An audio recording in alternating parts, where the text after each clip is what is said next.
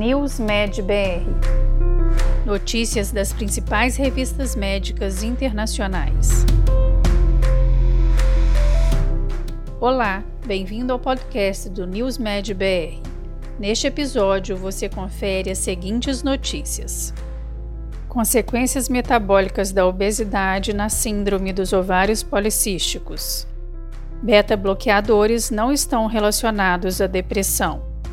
Intervenções não medicamentosas reduzem sintomas depressivos em pessoas com demência.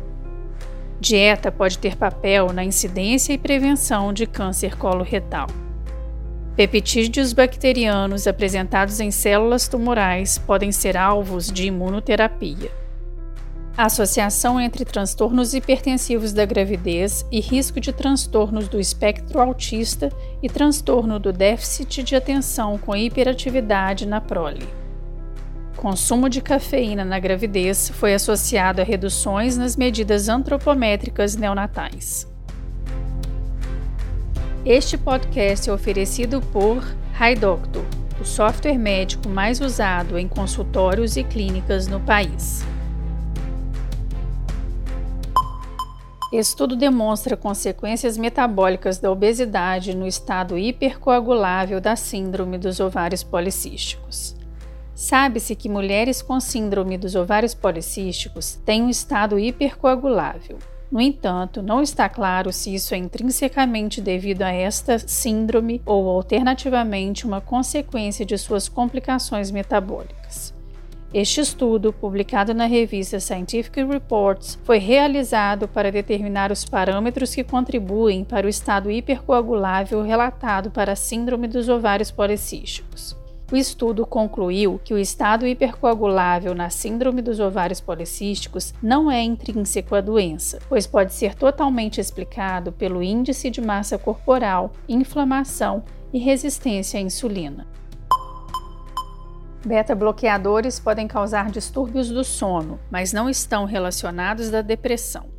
Uma revisão sistemática e meta-análise de dados de mais de 280 estudos está fornecendo informações sobre o aumento potencial do risco de depressão e outros eventos adversos psiquiátricos associados ao uso de beta-bloqueadores.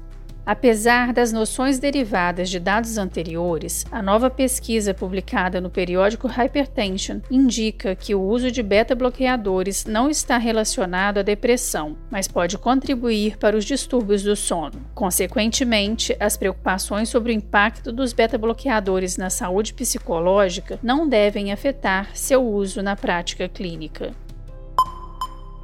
Intervenções não medicamentosas foram mais eficazes do que as medicamentosas para reduzir os sintomas de depressão em pessoas com demência.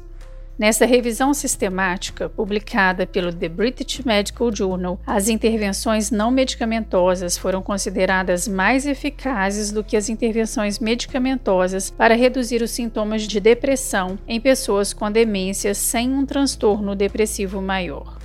Exceto para massagem e terapia de toque, estimulação cognitiva combinada com inibidor da colinesterase e estimulação cognitiva combinada com exercícios e interação social, que foram mais eficazes do que algumas intervenções medicamentosas, nenhuma diferença estatisticamente significativa foi encontrada na eficácia comparativa de intervenções medicamentosas e não medicamentosas.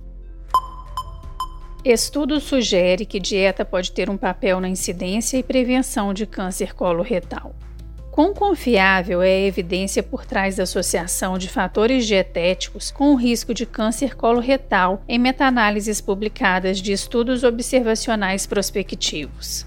Essa revisão abrangente, publicada pelo JAMA Network Open, encontrou evidências convincentes de uma associação entre menor risco de câncer coloretal e maior ingestão de fibra, cálcio e iogurte na dieta e menor ingestão de álcool e carne vermelha, sugerindo que os fatores dietéticos podem ter um papel no desenvolvimento e prevenção do câncer coloretal. Peptídeos bacterianos apresentados em células tumorais podem ser alvos de imunoterapia.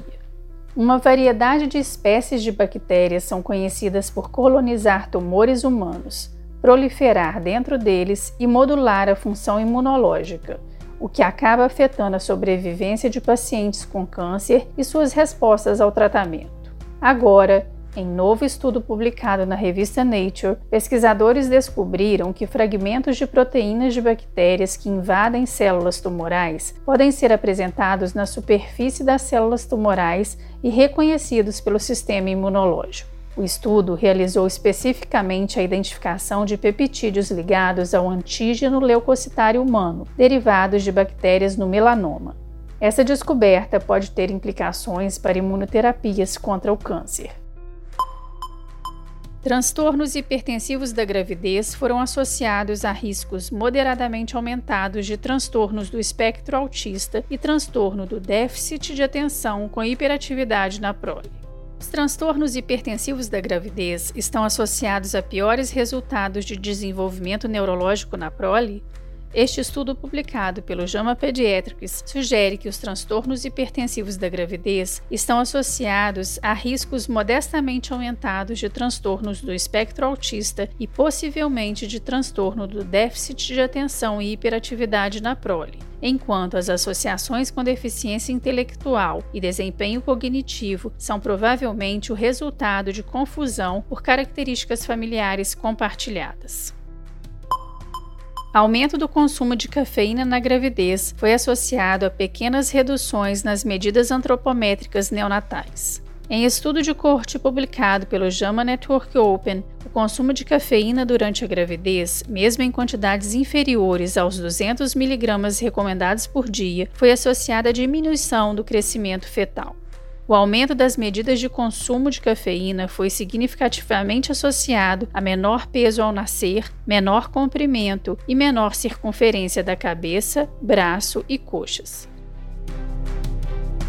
Você ouviu mais um podcast News Med BR, te atualizando sobre as principais publicações da área de saúde. Continue se formando em nosso site news.med.br. Até a próxima.